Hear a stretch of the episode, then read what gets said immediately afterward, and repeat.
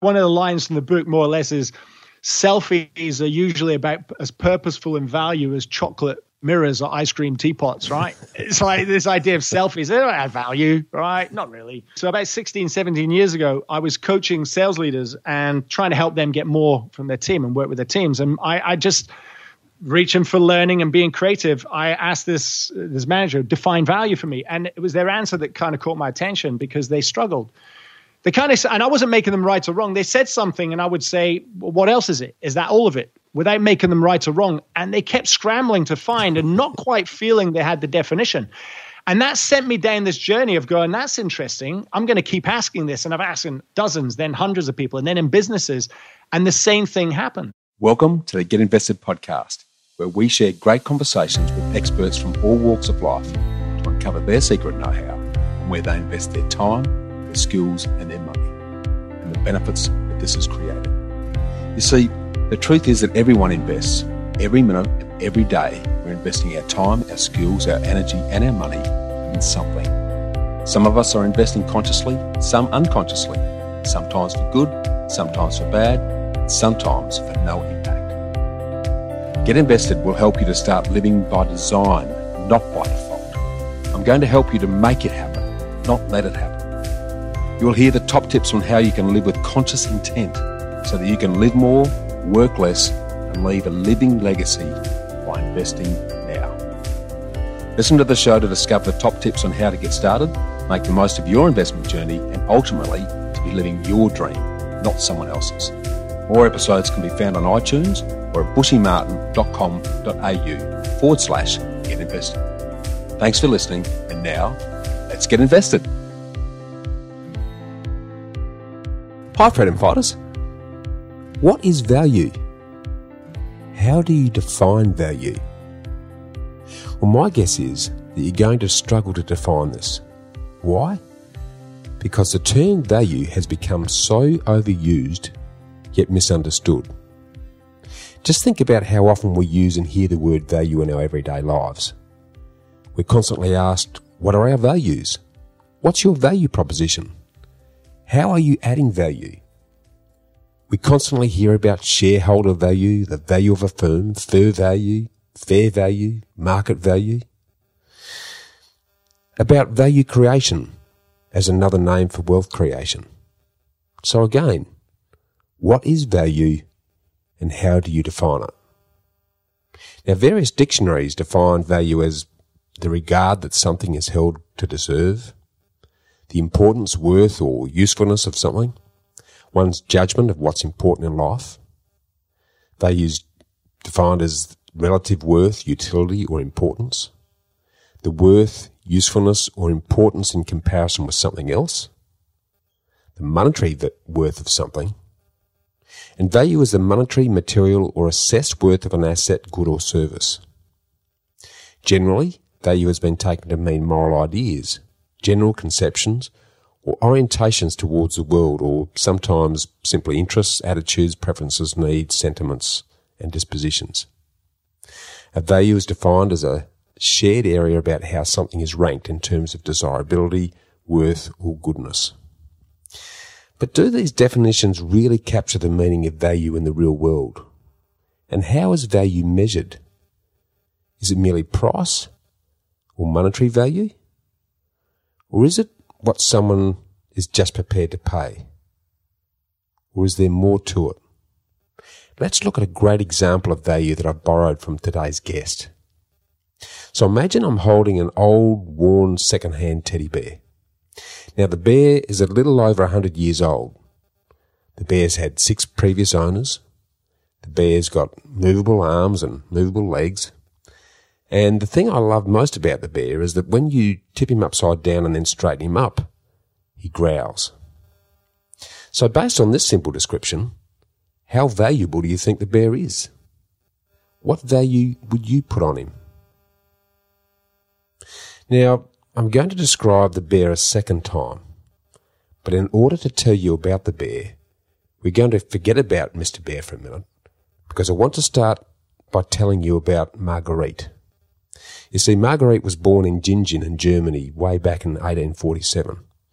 And when she was just 18 months old, she suffered a high fever, which left her legs paralysed and severe pain in her right arm. Not a great start to life, but Marguerite had a zest and a purpose and a passion, so she fought to live normally. Her brothers and sisters would take her to school in a wheelbarrow cart, and she was actually carried into the classroom. By the age of 15, she learned how to sew, and by the age of 17, she became a good seamstress. And not long, not long after that, she discovered these pincushions in the shape of elephants. And she had this remarkable and ingenious idea of creating cuddly children's toys. So she made 2,000 of them and then took them to Leipzig in Germany, and they sold like absolute hotcakes. Now, at the same time that this was going on in Germany, over in the United States, the sitting president was on a hunting trip and he was asked to shoot a bear that was tethered to a tree. And he lowered his vi- rifle and he said, That's just not humane. And this earned President Theodore Roosevelt the nickname Teddy Bear. And so the name Teddy Bear also found itself attached to these amazing cuddly toys coming out of Germany. You see, Marguerite's last name was Steiff. And Steiff bears are the original teddy bears. They're like teddy bear royalty, the aristocracy of the cuddly world. They come with unique identifying symbols and buttons in their ear, and some of them even have birth certificates so that you know what their provenance is. Marguerite ended up building a company as solid and concrete as her toys were soft and cuddly. And the reason the bear I described initially is a little over a hundred years old is because it's one of the earliest 1909 Steiff models. The reason it's only had six previous owners is because you can only get it through auction or diligence of research through a private sale. The reason it's got movable arms and movable legs is because Marguerite gave her toys this gift that she didn't have. And the reason it growls is a nice symbol of the animal's freedom cry. So now let me ask you the question again. What value would you now put on the teddy bear? Is it higher than when I've asked you the first time? Chances are that you now think that Teddy has much higher value. Why? Because your perspective has changed. Your perception of the value of the teddy is increased because of the power of the emotional story that's now attached to him. In this way, Value is perceived and it's personal. It's about perception and our perception can change. So value can change. So despite what many economists, statisticians, financial analysts and politicians would have us believe, value is not always rational and it's not always measured in money. But this is where the understanding and appreciation of value gets interesting because we become almost fixated on equating value in monetary numerical terms. And Rory Sutherland's insights on what is value are very informative in this regard, so let's borrow some of them. He suggests that we've developed a kind of obsession with numerology that finds it absolutely impossible to justify or explain or promulgate any opinion or view or approach or value of anything unless it has numerical backing. Over the years, as scientific approaches have increasingly dominated every field of endeavour, there seems to have grown an assumption that nothing that is unaccompanied by a spreadsheet can have any validity or true value at all. Consequently, Sutherland suggests that we've inadvertently developed a kind of Stockholm syndrome, where we've all been so beaten up by the purely rational thinking of scientists, economists, and politicians that we've started to take on the worst qualities of our abusers. Now, as an example of the difference between the reality of value versus the rational, intellectual, and scientific numeric approach, let's have a look at a game of television's Deal or No Deal show. And no, I don't watch it. I'd rather watch paint dry, but I digress. See, scientists, economics, economists, and financial analysts, getting tongue tied here, seem to assume that everyone will always choose the rational, optimal outcome weighing up the probabilities of chance and statistics. In fact, it seems like virtually everybody in the world of finance would assume that this is how everyone weighs up value. and would regard the actual behaviour of real contestants of contestants as fundamentally irrational and wrong. The hyper rational player of deal or no deal automatically assumes that $20,000 is worth twice the value of $10,000. But all the evidence of human hedonics indicates that this isn't true, because money actually has diminishing marginal utility in that a $20,000 car is not twice as good as a $10,000 car. And in fact, the way people actually play their game of deal or no deal is almost looking at values in an emotional logarithmic way rather than a proportionate way which is probably vastly more in keeping with our relationship between money and happiness than the absolutely linear relationship suggested by those in the world of finance. In this way, a contestant settling for a reasonable chance of 10 grand is perceived by most as better value than taking the risk on an outside chance of 20 grand. It may not be rational, but it's sensible and it flies in the face of the linear approach to value. The rational linear numeric approach to value also completely fails to account for our feelings of regret. The pain of long-term regret that you experience if you've had one chance in your entire life to go on the game show, where you're offered the chance of winning $100,000 and you say no, and you only walk away with a hundred bucks, and then you spend the next 30 years of your life feeling like an idiot. And hence, most of us would think that it's worth taking a certain degree of loss to ensure against that contingency. So it's clear that the assumptions around the totally rational and linear approach to value are completely at odds with human nature and actual behaviour. Now, the really interesting thing about all numbers as the absolute measure of value is that numbers dangerously suggest to the statistically less astute that all things must have some sort of linear relationship, whereas actually, in reality, the odds are anything involving human psychology means they're not. And this logical, rational, linear reduction of value to numbers throughout the financial, economic, and political sectors has created a mechanistic mindset and culture that disdains ambiguity and compromise, which results in an outlook where the ambiguity of life is deeply uncomfortable to these absolutist viewpoints. And it drives a kind of mechanistic reductionist view of life that is very uncomfortable with fluffiness, fuzziness, or imposition. And relevant to our discussion here, the famed philosopher Karl Popper once remarked that most things in life sit on a spectrum between clouds and clocks, between meteorology and perfect clockwork engineering.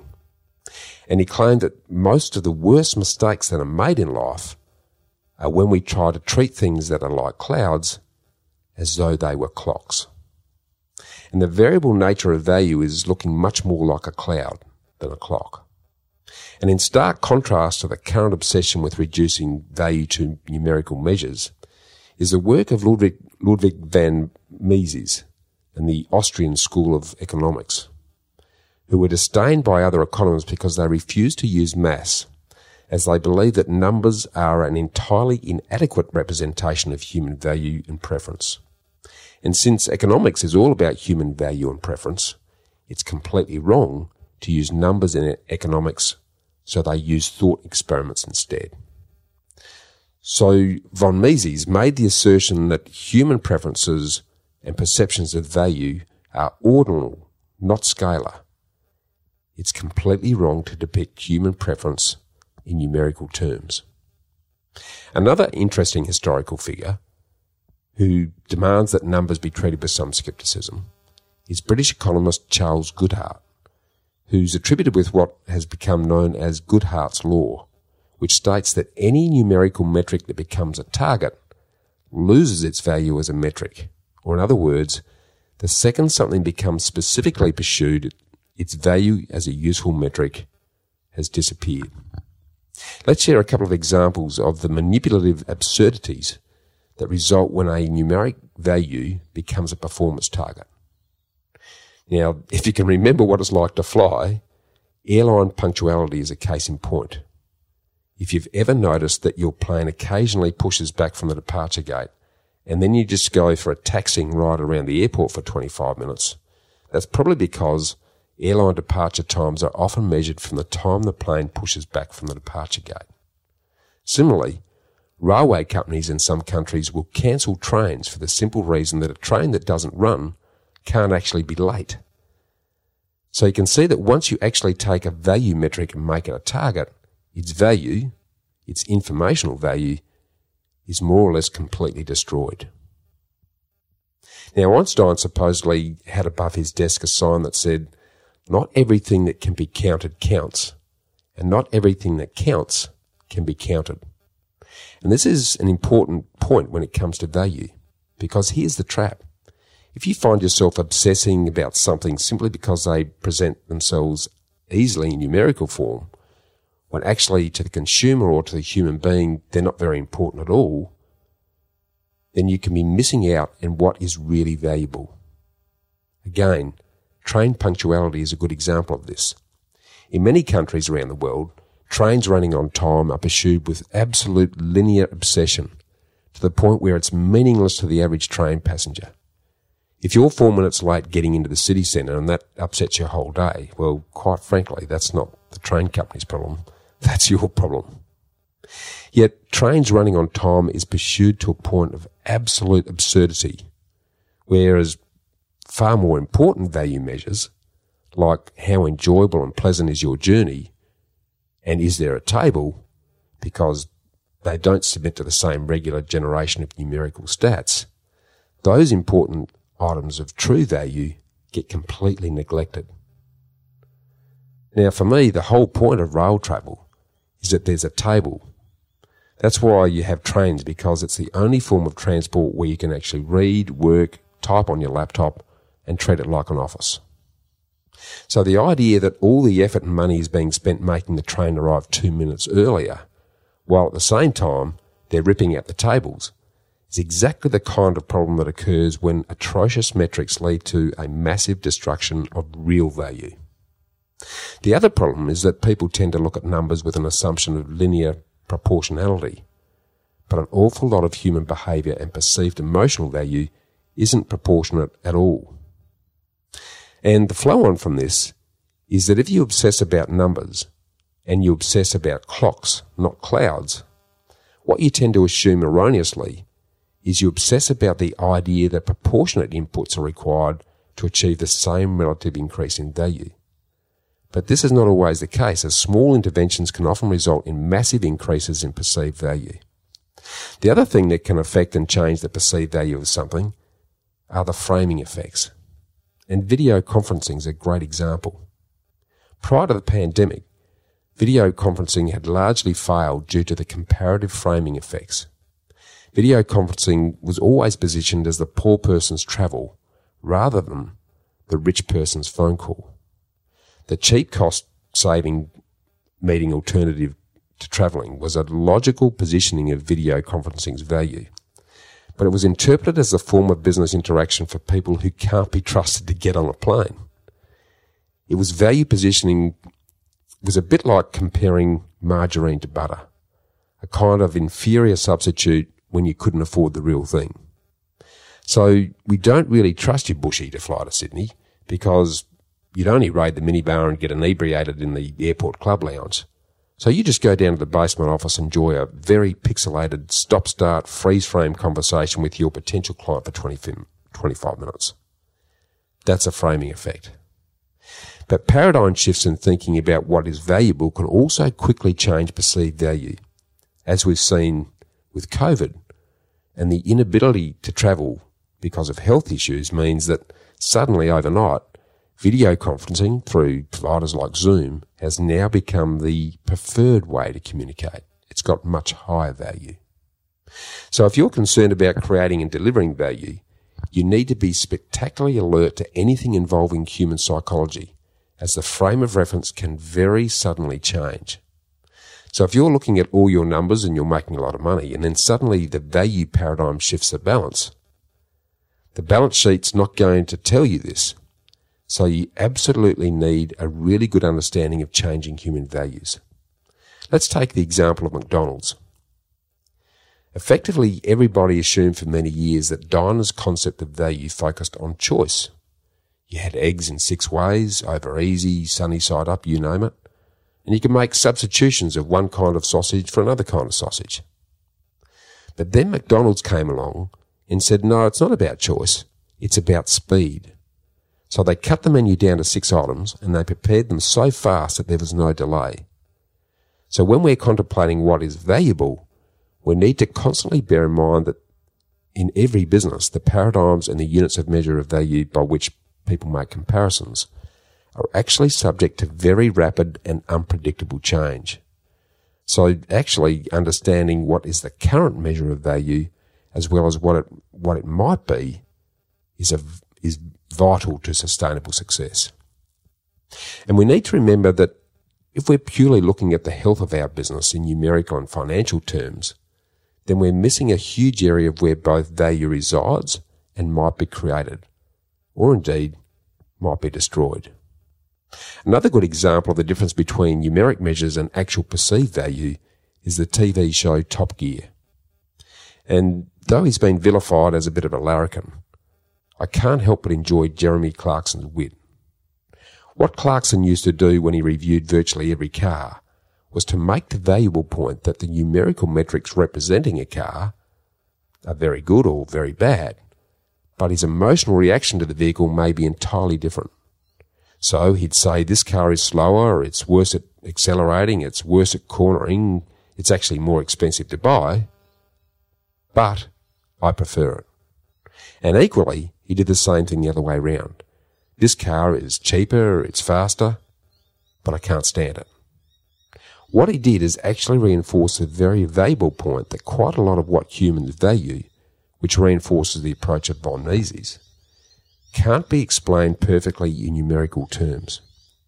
There isn't a metric for a perfect car. There isn't a metric for beauty. Things that we value are actually difficult to define, but absolutely vital to our appreciation of anything. So it's clear that value is a multifaceted, varied, and continuously changing entity that's difficult to find, but crucial in every facet of our lives if we're going to make our way in the world. And the best person to help us understand and appreciate value is today's guest, Mark Carter. Mark is an expert in human behaviour and value creation. And because of this, he's become one of the most sought after speakers and professional trainers in Australia, particularly in the spheres of leadership, sales, and many other areas. For Mark, it's all about understanding people, understanding how they behave, think, and make choices, both professionally and personally. It's this understanding that has seen Mark hold senior and strategic leadership development roles for major global players across the Asia Pacific and Europe, and led him to work on projects where he designed and implemented strategies and bespoke methodologies for billion dollar teams across the globe. Over 20 years, Mark has moved from connecting with people in Europe to connecting with people in their own lives, all as a guest speaker and a trainer. Mark has pulled together many of these experiences and learnings into his second book, Add Value, as well as his online academy, which you can find more about at markcarter.com www.markcarter.com.au. And Mark has added so much value on our deep dive conversation that I've decided to split it into two parts. So in the first part of our high value chat today, Mark talks about why investing in creativity is important, why the question, what if, is fundamental to your success. What has your energy got to do with Venice? We talk about the science of motivation and the three motivational styles and six key categories. We look at what is meant by face the mirror and much more. If you'd like to discover your values, find your worth, and gain fulfillment in your personal and professional life, then do yourself a favour and grab yourself a copy of Mark's latest book, Add Value. Just jump on www.addvalue.markcarter.com.au or click the link in the show notes. And if you're ready to find out how investment can support your growth goals and create the life you are meant to live, come and join me on our unique Know How Property Freedom Flight program, where I'll personally guide you through my proven process for property investment success. To book, to book your ticket or to find out more, just click the link in the show notes at knowhowproperty.com.au forward slash freedom fighters, or just visit knowhowproperty.com.au. And before we get into today's great chat, I want you to remember Einstein's immortal words.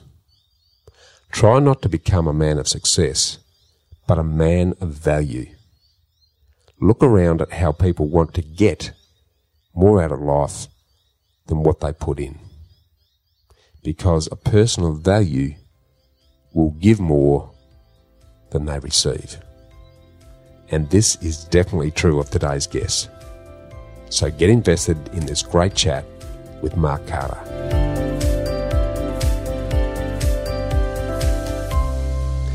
Welcome back, Freedom Fighters. Now, value is a word that's bandied around willy nilly to the point where it's become almost overused and very misunderstood. We've all heard it. You need to add value. What's your value proposition? But what does value really mean, and why is it important to you to invest in creating value in everything you do and everyone you react with? To help us really understand the benefit of value adding and, and how to actually do it, we're privileged to be joined by the go to guru in all things value, Mark Carter. So, welcome and let's get invested, Mark. Hey, great to be on, Bushy. Thanks so much. Awesome, mate. Now, uh, th- for those who haven't been around, and they'd have to be living under a rock not to know who you are, Mark, given how active you've been in the space for decades now. Uh, but for those that haven't, can you start off by giving us a bit of a rundown on who you are, what you do, and most importantly, why you do what you do, Mark? Yeah, sure. I, I often joke I was born in England, raised in Scotland, fermented in Europe and through several round world trips living out of cases. And then Australia has been home for almost two decades. Quite simply, mangroves don't grow in Edinburgh, right? So, but as a professional, I've worked in the field of learning. I'm a learning and development professional, and I have been for almost a quarter century now, 24 years, specializing in human behavior. I've headed up learning for some big companies, and then as a speaker, author, and director of my own learning academy now for 16, 17 years or so. Um, you know, I, I contribute quite a bit to mainstream media, which, as you said, people might see me there. Authored two books and done a TEDx talk on the very subject you introduced beautifully, which is this concept of value and even our values. And I guess what, what I then do is I take that knowledge and I work with individuals and businesses to create continual pathways of continual development. So, with businesses around themes like culture, leadership, sales, efficiencies. For individuals, it's around pathways of personal and professional success.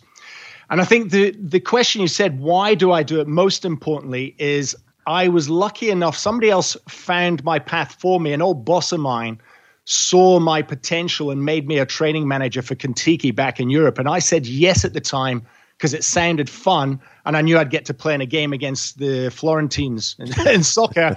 and she she reached my arm and said, "No, you're going to do this role because you belong to people." And that was my first role in training and development. And here I am 24 years later, still in my field. So, why do I do it? Because I genuinely love what I do. I found my path, and I, I you know, I just keep walking that pathway. That's why I do it. Yeah, love. I, I, interesting that someone else saw in you what you hadn't realised at that point, mate. Before we sort of go back into your uh, history, uh, just expand on that a little bit. What What do you think she saw? And uh, how did she come at that? And then when did the penny drop for you? Yeah, sure. I th- I'd already worked at that time. I'd worked for Contiki for five years. The first three being on site as a site rep, and then two years on the road. And then so being asked to train the next leaders coming in was something often that you'd be on the road a bit longer because it's quite a meaty role. In fact, I can comfortably say now, in 24 years as a learning development professional, I'm yet to face a gig as complex or as complicated as that one. I just didn't realize it back then. Yeah. So I think what Joe saw in me was what she'd seen. She'd been my boss for three years on sites and then kind of going onto the road. And she just knew me well. And she to this day, she's still the only person I actually refer to as boss. Right. So it says a lot already. Yeah. And I think what she saw was my ability, what I now understand, I think, is my ability to be with people, to spend time with people, to look for the best in people, to try and encourage the best out of them, and potentially my energy in doing that. You know, it's something I get I get comments about often whenever I do a keynote gig is where'd you get your energy from or where'd you get your enthusiasm from? Yeah. And I share a story to that. I said my answer is Venice, and there's a reason why, but simplified you choose it. And I think she saw that in me before I appreciated it myself. But you got to think this is like I was 26 at the time. Yeah. You know, so now I get it. Now I really get myself well, and I think that's what she saw. Yeah, love it, love it. Well, we're going to come back to that story on Venice during your journey, mate, because you've got yes. got my curiosity intrigued right there. and having been to Venice a couple of times, it's a, a, a very interesting place, mate. Uh, so, uh, but before we get get to the Venice part of the journey, what I wouldn't mind you doing uh, for myself and the listeners is to wind it way back as far as you'd like to go and talk us through where you've invested your time, your energy, and your money over your life journey so far, and focus in on the, the good times and the bad times, what you've learnt from them, and how did that shape you and, and get you to where you are today? Yeah, I, I think if I go really right back, I would say it's actually been a continual path anyway, because where I've invested my time, energy, and money has always been around two things, and that's my own growth and creative energy or creativity. And even back in school, so I had a pretty, you know, I moved to Scotland from England, so I was kind of bullied quite a bit. I found my path in things that other people maybe didn't, including things like drama and writing and the creative things, which back then wasn't really cheered as much. Yeah. But I always loved them. And I think that's something that has stayed with me. I continually have invested my time in creative projects. And the reason I say this is it's quite important to pick up because what I've also learned is that a lot of people will sacrifice that because creative inputs don't always deliver results straight away. And even with businesses that I work with, sometimes they sacrifice investing time into creativity because it doesn't give a win immediately. And so I can see that for myself, I've definitely continually invested in my creative thinking, my creative projects, even if it doesn't seem to be fruitful initially, it's going to lead to something, even if it's just learning. And that's, I think it's something that's really been critical for my entire life and duration. Um, I think if I go back to like school and studies, I was always a fast student and a fast learner. I was probably lazier than I could have been in my studies. Um, you know, if I'm being honest with myself at, at, school, if I'd studied harder, I could have got better grades. I had decent enough grades. I could have gone to university. But again, I grew up in Scotland in the mid 80s. The economic climate wasn't that great. Yeah. And I probably sacrificed some of that continual learning in through, through um, like educational systems and academic systems because I didn't necessarily see that at the time that was going to add – to um, uh, success immediately. Uh, I think, have, given your energy, it probably would have bored you senseless too. I would have thought, mate. Well, you know what? It's, it's, funny. I think it might have. What I found though is later in life, and I flagged this again. It's funny because later in life, there's been definitely times, not so much now, but when I was in my field for five, six, seven years, and particularly when I became a speaker to start with, there was definitely some people in the business arena that still expected to see a university degree for mm. credibility. Yeah. Now, as you, I'm sure you're aware, that's changed massively now, right? In the yeah. last 10 years, the last decade, that's massively changed. I land on a really healthy balance, and that is that um, there is absolute credibility in vocational education and training and academic training, as much as there is in entrepreneurial thinking and innovative, groundbreaking stuff. And this is an important one, I think, for the times we live in because I think a lot of people, particularly coming through, are learning and look at entrepreneurs that don't go to uni and they want to accelerate their learning. And you go, well, you can accelerate it, but you can't cut it short. And don't write off. I mean, all things being equal, if you've got somebody that's done four years, invested, they're smart, invest their time through a degree, and they continue learning through entrepreneurial thinking, that is going to be better potentially than just courses by yourself alone. So I think there's this healthy balance that I've landed on for myself. So I regularly do courses that are quite academic. I regularly stretch myself in learning, but it was something that at the time when I was at school, I didn't necessarily fully appreciate. I've got a different perspective of it now. Obviously, that's what life does for you. Yeah, I, I uh, think you make a really interesting point there because I mean, I, have been to uni and I, I, I, love learning. I'm just, you know, the day I don't learn is the day they'll put me in a box, I think, Mark. But um, but what I, what I've found around particularly academic learning can actually quash creativity. Yep. and channel thinking and put your thinking into boxes that, that stop you asking why. And what I love about what you've done is, you know, that there's no greater teacher than life. And if you've got the energy you have and the ability to, because you're running fast, particularly early, I, I, could see you being someone who really used to bounce around. You'd be absorbing and uh, like a, a, living sponge. So you'd be picking up stuff uh, that fueled that creativity that's inherent in you that, that would have probably been potentially extinguished or at least lessened if you had jumped into a more traditional academic type uh, pathway. Your, yeah, th- your I, thoughts on that? I, I agree with that. Actually, I think there's definitely and and this is something as well. Even academia has changed a lot significantly. Even the learning style, you think the old style of being lectured at in classrooms, that's so far gone now. Like uh, yeah. uh, the learnings that you get in academic systems, beautifully so, are now more experiential more interactive. So those systems, they're slow moving systems, but they've adapted too. And I think that's why now, for where we're at uh, right now, I think if you find the right institution with a course that genuinely interests you, there's value in academic thinking, but it doesn't have to be that as standalone. Absolutely, I agree that there's times that academic thinking can squash our creativity.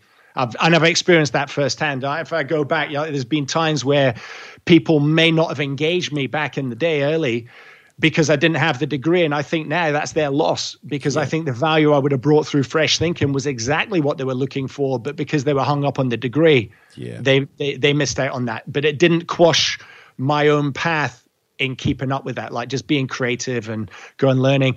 I mean, example, I'm, I'm doing right now, I'm learning French. Now that's academic. It's following a, a curated courseware system. It's academic thinking, but learning a language, it just blows your brain wide open in so many other ways. Yeah. And simultaneously to that, I'm doing all these creative projects. I think they go hand in hand. It's just finding a balance for yourself that you feel fits and not allowing that to squash your energy or your creativity. Love it, mate. I'm uh, going to talk to you uh, after the show about where you're learning French because I've got that on my hit list this year, mate. Uh, so um, I love the French language. It's the most beautiful, poetic, uh, it's going to sound crass when it comes out of my mouth, but uh, when I hear when the you hear the French talk, I'm I'm in love when they open their mouth, mate. Yes, so uh, there's something pretty special about the French language. but uh, I digress, mate. Uh, so uh, back on back on the journey then. So yeah. you left school, obviously. Uh, talk us through where, where that went to and the, the learnings uh, up and up until Contiki and then beyond. Yeah, sure. I mean, that's pretty quickly summarized in some ways. I left school, started working at age 16, right, which is really young. I went into banking. I did two years in banking. Uh, which was good. I even started doing kind of banking qualifications, but I got bored. And what I do, I moved yeah. into insurance, and I stayed there for about two years. And then guess what? I got bored. bored. and, then, and then I moved down to London. So then I'm looking at 20, got on 21 when I moved to London and moved into my first role in sales and media and advertising. And that was good. It was a good change. I mean, that was flying the coop, right? Going out by yourself to some degree. And again, I did that for two and a half years or so. And it was at that point a family friend had actually introduced me to uh, Contiki as a as a company. I'd never heard of them. You know, in Scotland, like who are these yeah. people? Know in Australia back then, everybody knew of them. In Scotland, I'm like, no idea. and actually, I'll share. This is a fun story. Actually, years later, when I was then an operational supervisor and I was a training manager and operational supervisor, I was in the office and I don't know how it came about, but one of my friends actually had managed to track down the notes from my initial interview to get really? a job. Yeah, yeah, yeah. All right.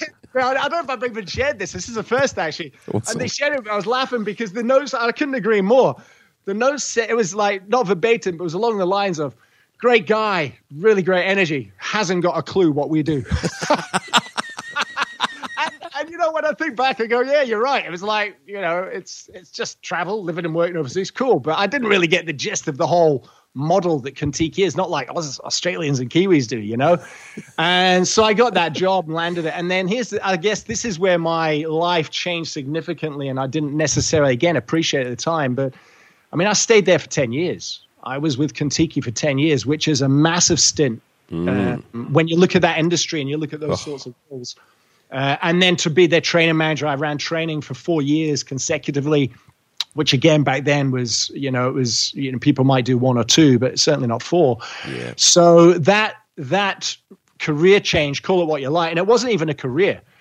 It was a lifestyle change and choice to do something, get out of the UK and go and explore. Really, that's what it was. And to be frank, that's probably what it remained as for 10 years. Yeah. I was absorbing, I love the word you use there, and that is I absolutely do absorb things. I absorb experiences. I make point of observing that and not equating that to a monetary value. This is a big learning as well. And I've battled this myself because take my, my eldest brother, I've got two brothers. Yeah. My eldest brother is very successful in financial institutions, director of every major bank you can think of in the UK at some point or another for uh, business lending, like super smart, and that's all he's done. Yeah.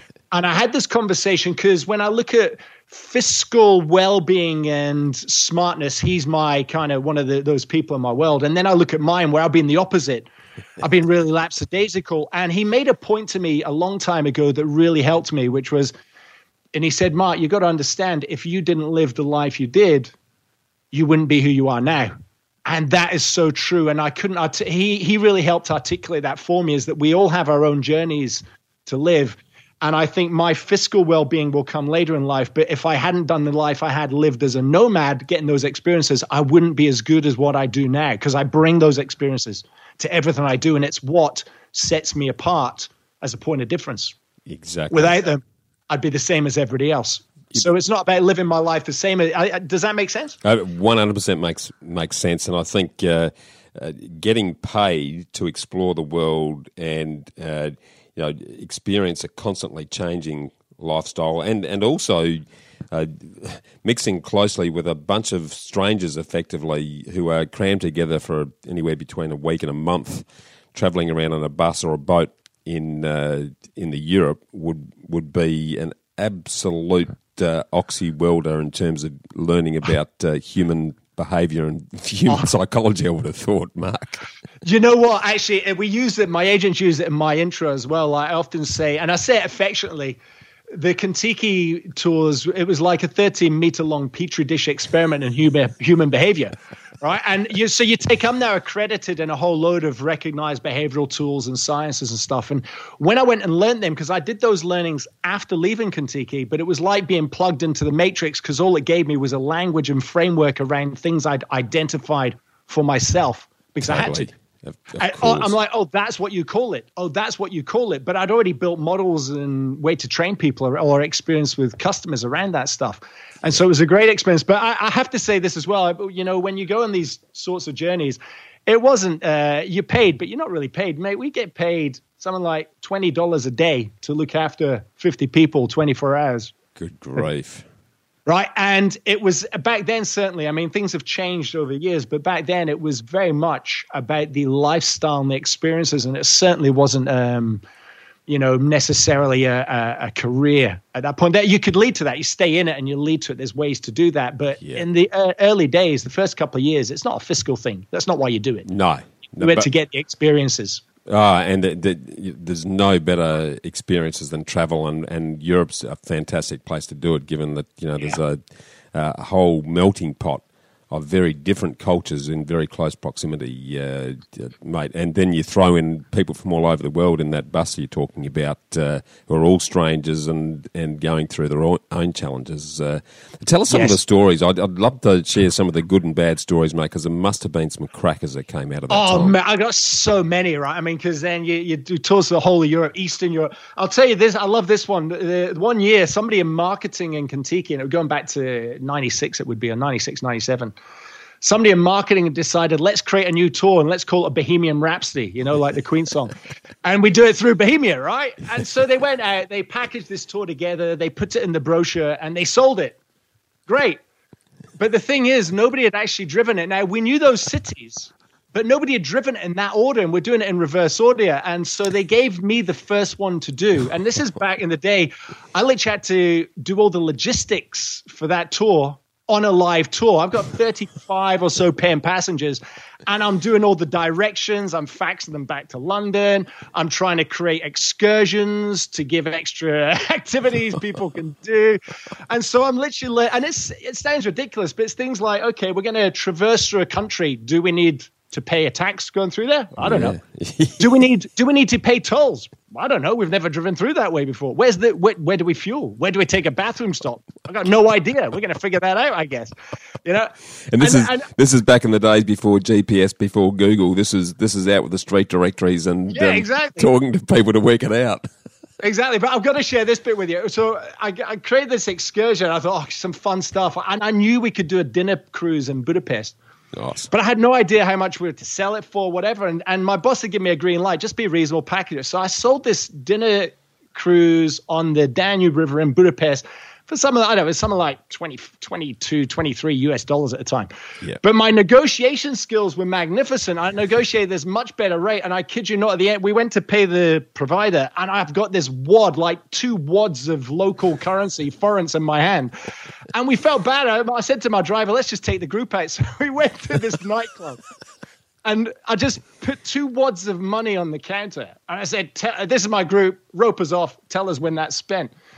Now, you, we had a coach free day the next day, so that's why we could. My driver had the day off. Anyway, the following day, we go to leave Hungary. We're going a different exit way, and I only have to pay a tax to leave through that border. And I'd spent all my Hungarian I had to cash up an American dollars traveler's check. And this is why a classic example of going to market too soon, right? Without all the, the details. You know, it was a great experience, though.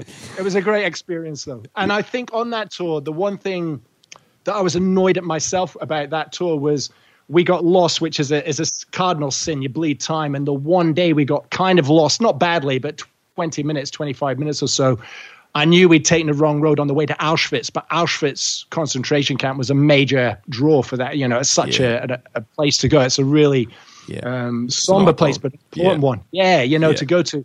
We bled a bit of time that day, so you know. But my tour was very forgiving. They got it. It was good. So that you know, it's things like that would happen all the time. That I could share so many stories, stories or experiences, but that's always a classic that springs to mind. Well, I mean, I, am guessing here that the, the, whole experience would have taught you to be able to think on your feet, pivot and switch and change direction on a dime Yes, uh, and and and that's sort of under a, a, fair bit of pressure and a fair bit of expectation, actually. So I'd imagine yep. that ability to think very quickly and be very enterprising uh, at the drop of a hat would be skills that would have carried uh, right through to what you're doing today.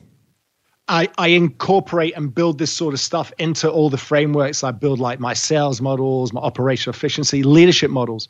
You know, and, and it's a great when when we're training the leaders back for Contiki, you know, and there's other people doing those roles as well.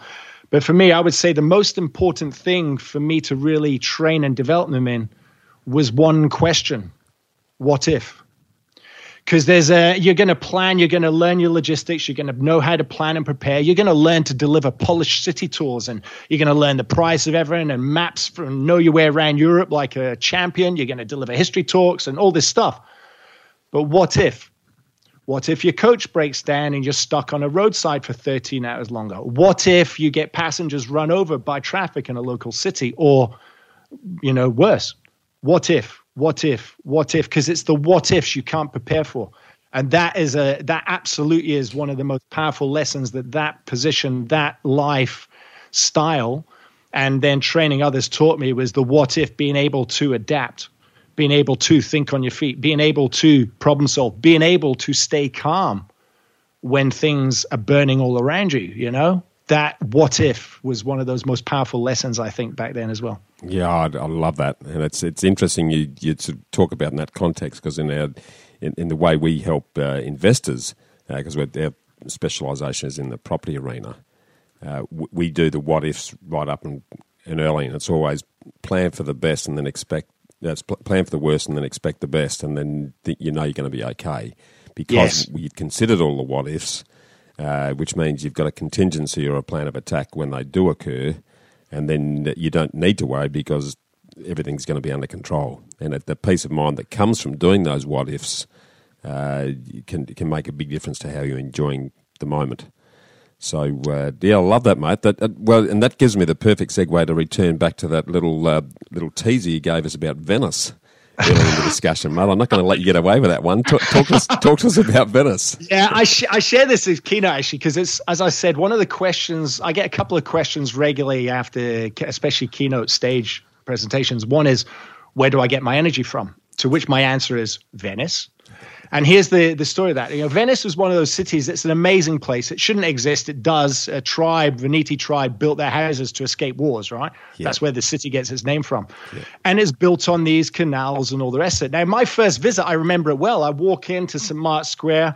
I had hair like Matthew McConaughey back in the day, right? And I've got my photo with the pigeons eating out my hand and stuff and that's all cool. But then, you know, you go three or four times and then it floods and it's exciting because the water floods from underneath and you take your shoes off and roll your trousers up and off you go. And, you know, so on. And you do this uh, over a period of time. But then when you've been a dozen times and then, you know, floods again and uh, actually it's pretty dirty water. And oh God, there's a dead pigeon marinating in it. I was going to say there might be and, something. And you, and you can't help but walk in it because the wooden platforms they put out can't fit all the travelers, right? And then after 14, 15 trips, oh, why is it every time I come to Venice, something gets lost or stolen? Like, I, I, and it's not a slur, it's just a reality. And if I have to go and spend my time in police stations trying to get passports replaced, oh, what a nightmare. Venice is wearing me down. Uh, after 20 trips, why is it whenever I come to Venice, I'm having a battle with some of the local suppliers? They're contracted, but if I get there, right, early, I'm there two minutes early. Hey, Marco, huh? fantastic to see you again. Unfortunately, the last group, eh, they're running late. So now we're going to cut uh, your ride short by five minutes. If I get there a minute late, hey, Marco, hey, fantastic to see you again. Unfortunately, you were late. We were, of course, on time. We're always on time. So now we're going to have to cut your ride short by five minutes. And I'm always battling to get, you know, it sounds horrendous. It's just part of the lifestyle there. But after more than 20 trips, like 22 trips, I'm worn down. And I send my group off for free time but I could just see something clicked in my brain that they were not as excited as I was when I had hair like Matthew McConaughey and pigeons on my shoulder, and they need to be because it's freaking Venice, right? Yeah. And yeah. I stopped a guy, and, and he, his answer is what woke me up. He said, "Oh, you know, Mark, yeah, it's cool, it's a great city. I'm sure it's fine, like you say, though." And it was because my energy, not consciously but unconsciously, had gotten less after so many trips and being beaten down by the city, and it woke me up, and I went damn, that's bad. I need to be as excited about Venice every time as if it's my first time because it's these people's first time and I need to give it my all. And I've taken that philosophy to everything. If I'm on a sales call at 9 a.m., 10 a.m., noon, 5, 6 p.m., 7 p.m., so what? It doesn't matter if it's 100 calls for me today, it's that person's first conversation with me. It's the first time they're getting it with me. And same at my, so why am I so present? Why do I bring my energy? Venice it's my energy. I must choose to give my best. That's why. Love it. It's a really good analogy and uh, one that I think is going to be very relevant to the listeners because there's a, a lot of the get invested audience that are uh, you know middle management, uh, you know career focused, time poor, and mm-hmm. Uh, have, have been working in an industry for, for many years, and you know there's that that sense of um, repetition that, that creeps in and the you feel like you're sort of going through the motions. Uh, for, yeah. for those that are in that situation and they're, they're earning really good incomes and that income can help sort of be funneled into other things that are that they can invest in that are they're going to generate their wealth.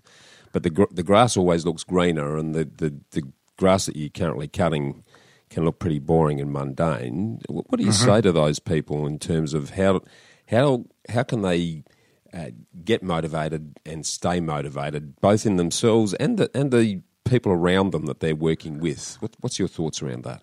Yeah, I've got a couple. I mean, to, to tie up nicely, which links into this that story with Venice, is that complacency. When you work with behavior and you understand complacency is a normal. Right. And that's what I actually use creativity with businesses by mixing things up. Injecting chaos is what breaks complacency. It's a strategy you use consciously. And the same's true for us as individuals. We get to know our roles so well that we shortcut or we be, you know, we kind of just take things for granted. And so I would say the first thing is like Venice, catch yourself on your own complacencies is the first thing. Because and it's, they're not bad. Complacencies aren't bad. They're normal. We all have them.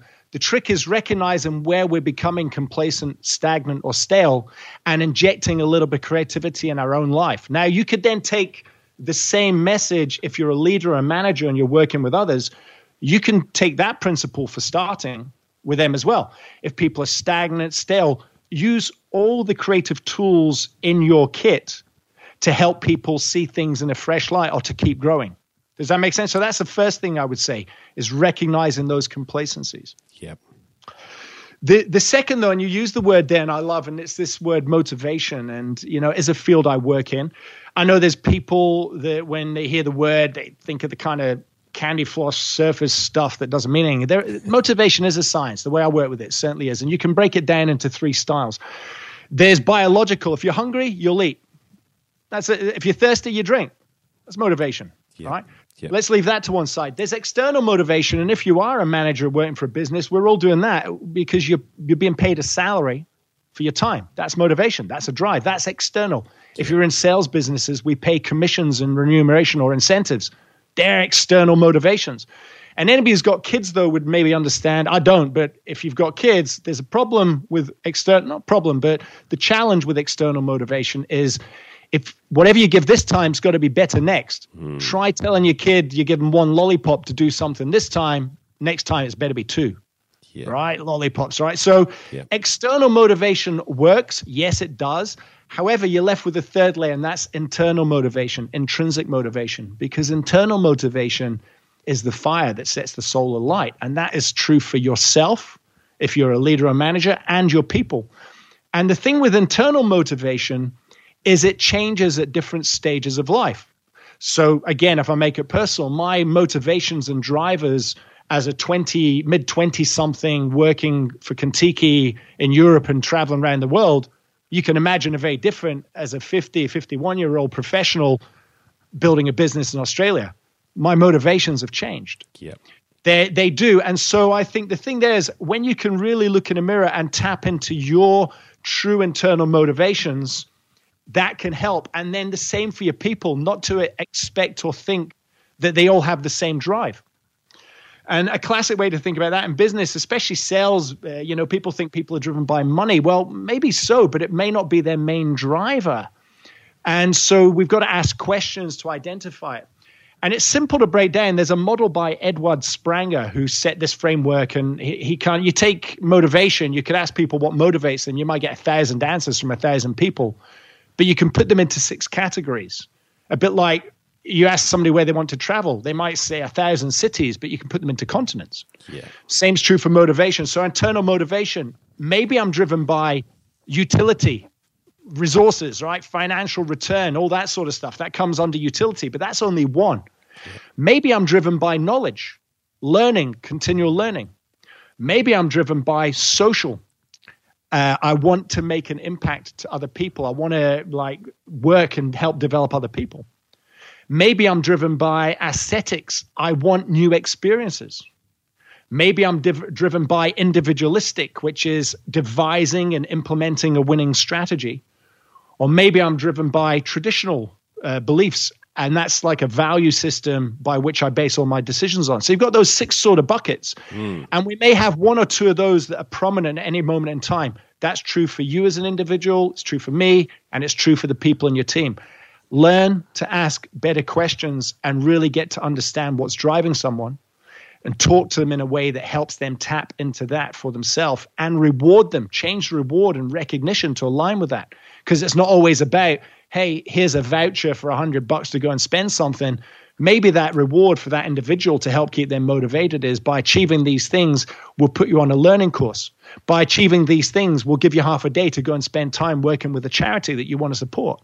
Do you see what I mean? So you can adapt the reward, the recognition, the language, the way we speak and work with people based on what's really driving them and ourselves. That's just again, it's it's another tool or method. It's certainly part of tools I'm accredited with, and it underpins some of the behavioural work I do. Yeah, I love that. Uh, something. That, uh, is there anything that you can sort of uh, uh just whet the listener's appetite with in relation to because that self awareness. We're, we're, very good at, at seeing where other people's motivations are and, and where they're at and what what they're doing. A lot of us aren't so good at looking in the mirror and, and understanding where we're at and where we fit and, and how that's changing. Uh, what, what's their best way of of uh, really starting to self reflect and, and understand where they fit, and therefore, once they've understood that, what that then means in terms of what they need to be doing from there? Yeah, you, you even said some of the words then. We, we say them often, but I say them and mean them. That is face the mirror when I when I roll out training actually around let's say productivity in a toolkit, how do I become more efficient? This here's a toolkit of 10 ways, right? And they're very simple, but the 10th one is face the mirror because let's be frank, you actually don't need me as an external consultant to come in and tell you where you're bleeding your time. You just need to be looking in the mirror more often and being honest with yourself instead of putting on the bravado. And how often are you actually literally looking at yourself in a mirror and being honest? there's so that's the first one is not just using those words but taking the action aligned with those words face the mirror take an inventory stock take be honest with yourself you know being candid with yourself being candid with other people and inviting the same of other people. Uh, a couple of things you can do to help with that. Sometimes we may turn to people in our circle for input. And the danger with that sometimes is we're asking the same people and their friends and they may tell us what we want to hear. Be brave to ask people that you respect who don't necessarily agree with you and identify different masterminds for different inputs for different parts of your life. I'm not going to ask, you know, I, I, wouldn't, and I've said this to you as well, Bushy, I wouldn't encourage people to come and ask me about financial wealth or investment. It's not my bag. You want to ask me about investing my time and energy and a resource and learning, ask me that. Yeah. But ask another specialist about what they're good at and and then make sure they're people you think are credible and will listen to, and you don't have to be best mates with them. And then be brave enough to do something with that input. So that's something as well that I would encourage. That's a way of bringing the idea of facing the mirror to life. Build a mastermind crew or group of people around you. Make it people that you're willing to listen to and make it different experts for different things and listen to the input they give you. You know, again, I relate this to a, a quick story in Contiki. My, my first tour, at the end of the tour, I had seven or eight people give pretty much the same feedback on the feedback form. And it wasn't bad, but it was something along the lines of Mark's a great guy, but he shows favoritism. And I wasn't. Now I could ignore that feedback. Yeah. I, I could ignore it, but what I did was I asked myself a question and said, okay, what am I doing that makes seven or eight people think I'm showing favoritism? And then I got it. It's behavioral sciences it's DISC or any of those models. Yep. I was being outward going and spending time, more time on travel days, talking the outward going bubbly people like myself. Yep. And I was leaving the people that were kind of internal and silent and peace because I didn't want to disrupt their peace or equilibrium. Yep. They were interpreting that favoritism. Job done. So it's that. Do you see what I mean? So it's listening yeah. to the feedback when you get it, reflecting on that feedback, ask for it, get it, reflect on it, act on it. And how did that uh, then moving forward, the learnings from it, how did that impact on how you treated uh, Contiki guests in the future that were a little bit more reserved? Well, you know what? Perfect. Because the moment I got that, as part of one thing you learn on your on those tours is the most important talk you actually do is your first day talk to set the scene, take control, and build the rapport of the group. And I learned to build into my first day talk. I had three rules, which my kind of starter point, which already's got everybody's attention. But then my um, my piece around that, learning from that, was, hey, it's day one. I'd learn everybody's names. I'd know their first names. I get them introduced myself, and then I'd tell them all their first names. You each have equal access to me in time, but you just need to ask. I have a tendency to lean in and spend time with people that are out with going bubbly, but just ask, you'll get it. I never had that problem again. Yeah, love it, love it. Such a such a simple uh, communication that sets the expectations that then uh, puts everyone on the same page, mate. Love it. Love That's it. it. There's the word right there. You use it in communication. You can preempt so many problems. You know, if you're a leader and you've got challenge with team, have candid conversations, preempt it. You know, there's a thing about fear and things that grow and get bigger. It grows because we don't call it out candor, right? A lack of candid conversation. Elephants aren't prone to small spaces. The elephant in the room is only there because people let it grow. Candor is a gift. Candor implies equality, right? And and so having honest, straight shooting conversations and calling out the very thing takes the fear out of it. Hence, you you take that and put it into your communications for sure. Yeah, I love that. Love it. No, that's brilliant, mate. Uh, I, have sidetracked you a fair bit there, so uh, yeah, which was which was awesome because it uh, dovetailed beautifully into the experiences you've had with the Contiki. Let, us talk about life after Contiki and, and how yeah. that's sort of got you to where you're you currently are and what you're doing. Yeah. Well, I think the um, my my biggest challenge actually leaving Contiki, funnily enough, was I've been living like a nomad out of suitcases for so long. So blending into what we call somewhat normal life was a bit of a challenge for me. Yeah. I, I, I, spent a year and a half on visas between Australia and New Zealand, then finally moved to Australia with my partner at the time, and then got back into the role of typical work, you know. Um, and I have to say, looking back now, that was quite stressful uh, time for a couple of years because you know, there's times when I was on training tours, you're having breakfast in Budapest, lunch in Vienna, dinner in Prague. You know, when you're on tours, people are on holiday and generally having a good time. Yeah. Now I'm facing reality. I've got to go to work, pay the bills, pay the taxes. Yeah, it's just big adjustment. Yeah, and it was things like even getting my visas right. Yeah, I had to do get police background checks for company uh, for countries I'd lived in for so long. My the paperwork to compile to pull in my visa application was a nightmare. But then blending in was just it was some time and and again, I think there's still times, even now, over 20 years later, where there's remnants of that that still surface for me. And I, I don't have as much because I love being able to travel and stuff for work, but I just, you know, I've just never blended fully into that idea of working in the nine to five sort of thing. I think that's why finding my flow and what I've done has really helped. Yeah. Um, I think though what what I did learn was and I think I flagged this earlier, is that the experiences I had, the role, first of all, I had as a training manager for Contiki and for Travcorp in multiple ways in Europe, set me up professionally. And the experiences and my observations of 10 years is what I've brought to all my programs and content. And again, if I look back, I didn't know back then that that's what was happening, but that's what's happened.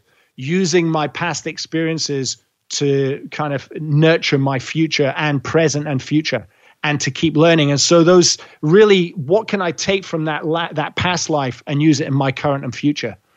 And that served me really well. And i think it's just that philosophy. I, I think this is a learning itself. It doesn't matter. Let's say you're working right now. You know entrepreneur you're doing a role you're looking at like the side thing or you want to do something else. Be your best for what you're doing right now because there's stuff you're learning in it, even if you can't connect the dots or see it. You are going to take things from that. But if you switch off and chill or just kind of get a bit lapsadaisical, you may miss out. Be your best anyway with whatever you're doing. You're going to nurture and use that in your future. Love it, love it, because everything you're doing today is an investment in your future, whether you realize it or not. It's uh, completely yeah, beautifully, even the, beautifully even the challenges, right? Even the challenges, even those those failures, that's where you get your best learnings from. Sometimes is is exactly that. And in fact, I can relate to that because when I left um, Travcorp, stopped working for Contiki, one of the main reasons was I actually didn't get a gig I really wanted at the time. And I was probably I think back then it was probably a, a bit of a spat at the time, and it was still the right decision I think to leave. The time was good, but my drive at the time was I didn't quite get a gig I wanted, and I left. Having said that, not getting that role has served me well. Again, I just couldn't see it at the time. Yeah. If I had taken that position, I'd gone down a different path. I wouldn't have done the things I've done. I wouldn't have maybe written the books that I've written. So the good and the bad experiences all hold some knowledge for us. Love that. Let's drill into that a little bit more because I always uh, love to get your thoughts on if you you know to reflect on on the journey so far. What have been uh, the, the most and I'll put it in investment terms. What what has been your best investment to date, and what's been your worst investment to date as you look back over that experience? Yeah. and what have you learned I, from both of those? I, I can. They're very obvious. The, the answers that spring to mind. My best investment by a long shot has been investing in myself and continual development, and it's something I always do. Yeah. And no matter what's going on in my life, I'm always doing that. I'm always reading, studying, doing something, expanding my own programs as well. So continual learning, continual growth. My worst investment by a long shot has been a very bad habit for life. And, and it was uh, exacerbated through my experience in Contiki with handling money, to be quite frank. You know, like I had kind of poor influences when I was um, growing up and through school. I didn't necessarily appreciate the value of that. Then you move into this lifestyle of living on the road and just living in the present moment and just kind of and then use it and blowing, you know, you don't get paid a lot, and then go and blow that all on experiences. Not any, no real plan, no real thinking about the future, you know, in that regard. And then you add to that your natural traits. Some of us and mine have been, you know, like retail therapy. I didn't have a house, so I, I, I've got this thing for nice suits. I've still got a wardrobe of nice suits. But my worst habit and my worst uh, to do with that has been a very slow and late appreciation of actually planning fiscally. And that's why I said to you, when it comes to that, investing in a, in ourselves and resources and time and learning and growth, those are my paths. When it comes to fiscal wealth, I lean in there to others, to experts, because I'm a novice, right? And I'm a late player in that field. So that's been the worst one. but here's the here's the good news. You you you you've recognised that very easily, and uh, I'm sensing that if you haven't already, you're probably talking to your eldest brother again about, uh, okay, brother, what, what do I need to be doing to set myself up and secure my uh, long term future. So it's you're not like many who get to 63 or 64 and, and, have what I call the oh shit super moment where they go, oh shit, my super's not going to be enough to do what I thought it was going to do. What the hell am I going to do now? I'm probably going to have to work for another 15 or 20 years. Yeah. Uh, you, are sort of a at a, at a, vintage now, Mark, where you've still got time on your hands and you've got the opportunity, as using your own words, to surround yourself with people that are better than you at, at those aspects, and then getting getting their guidance to uh, get you on track. absolutely, and I think um, again, there's a couple of things. Yes, I, I have spoken to my brother and other people because there's industries I've, I work with like Pippa and professionals in investment and property and all sorts. And so I'm surrounded by some really brilliant minds in that regard, and I'm very fortunate so they can help. And again, though, I think if it's realizing it's being comfortable, not being hard on myself either for my past life and going, this is what I'm now doing. And I have continued to invest in my own business because those points of difference is what sets me up. I'm lucky I'm in a field where you know you can earn well through doing what you do really well. Yep. and so it's you know it's not like going to the job and work where you got to go and do it 30 years and build up that way. I can really start as you point out for the next five to ten years keep excelling at what i do and just be smarter with what i do with the returns on that. That's really where i'm at in life and it's realizing that now. So that's the journey i'm now on when it comes to certainly the future. And and i love your the what you talked to in that self health wealth like the first two pillars, right? The self, yeah, do that all the time, and the health and well-being, do that. And I think you say as well, you get the the wealth comes when you've really got the other two in a good place, yeah. and that's really what I'm experiencing as well. I mean, that's living proof. It's just to your point, it's a testament to those three pillars that you talked to. Absolutely. Yeah, brilliant, mate. I love that. Well, let, us jump into the future a little bit and, and paint paint the story and the picture of what your ideal world and your ideal lifestyle does look like and then then talk to us around what you're investing in to either you might be there already. So what are you investing into uh, to make it happen and keep it happening? Yeah, no, I wouldn't say I'm there already, but I am Sam on a path. I th- I think though, here's what I've also learned is my future lifestyle. It's funny, yeah, I want that comfortable life, but over the years, that's definitely changed. Yeah. And I consider my own lifestyle is actually quite modest, and I I see I foresee that happening and continuing. Yeah. But what I do see is by being investing in myself and having more success with my business, what that allows me to do is live a consistently comfortable, modest life, but make a bigger impact and legacy on the communities in which I live and serve as well. Yeah. And I think that's what it, it for me. I've got to that realization of you know, I don't. I, I remember years ago actually in sales training, somebody was in one of my programs and they turned around and said, "Oh man, you're a genius, you're brilliant. Just one thing I don't understand: why don't you have the boat?" and I, to which to which I, I said, "What makes you think I want a boat?" that's you're describing to me what you do with success. Yeah, you can't tell me that's what I want to do, and that. You, so I'm I'm kind of really got comfortable with uh, um, a lifestyle for me is not about the boat in a harbor or six cars in a garage or palaces everywhere. I'm comfortable with a modest life, but I do want to make a greater impact to the communities I serve. And that's the path I'm on is how can I make sure I'm investing in, so to your question, I continue investing in my business and acumen to make those models smarter, to get greater income for my business, that I can then invest better pathways myself and from talking to people in my circle, I envisage that will be things around property is a big one that's going to be for that one as well. My business is set up as a trust as well, which kind of yeah. helps. I mean, again, this is where you get advice from accountants and all the rest yeah. of it. Yeah. I take their input.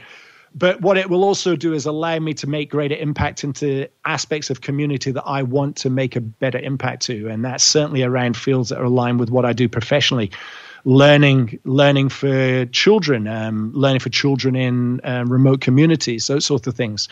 Because and I've got a firm belief that you know if we if we can nurture our kids, we've got far better adults running around. Therefore, investing in you know things like emotional intelligence with kids is a great way to start. Best time to start looking at that is not when you're 50. it's when you're when you're seven, eight, nine, ten.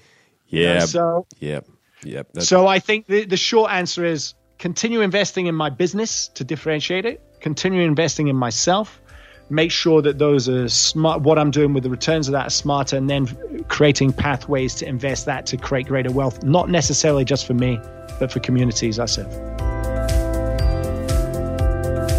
and that conveniently brings us to the end of part one of mark carter's great chat on adding value in the next episode part two will dive into the importance of value to investing and mark unpacks his definition of value and breaks down the five main elements of his value model as well as drawing our attention to the pitfalls of adopting a blinkist approach to the value of life. So look out for this as it reveals the secrets on how we can all add value in our lives. And before we go, if you're enjoying Get Invested, we'd love for you to leave a quick review on iTunes, Spotify, Google, or whichever platform you get your podcast feed from, as this helps in increasing the exposure and Get Invested to other interested listeners like yourself. So I just want to thank you for that in advance. Thanks again and I look forward to leaving you smarter and smiling again next week.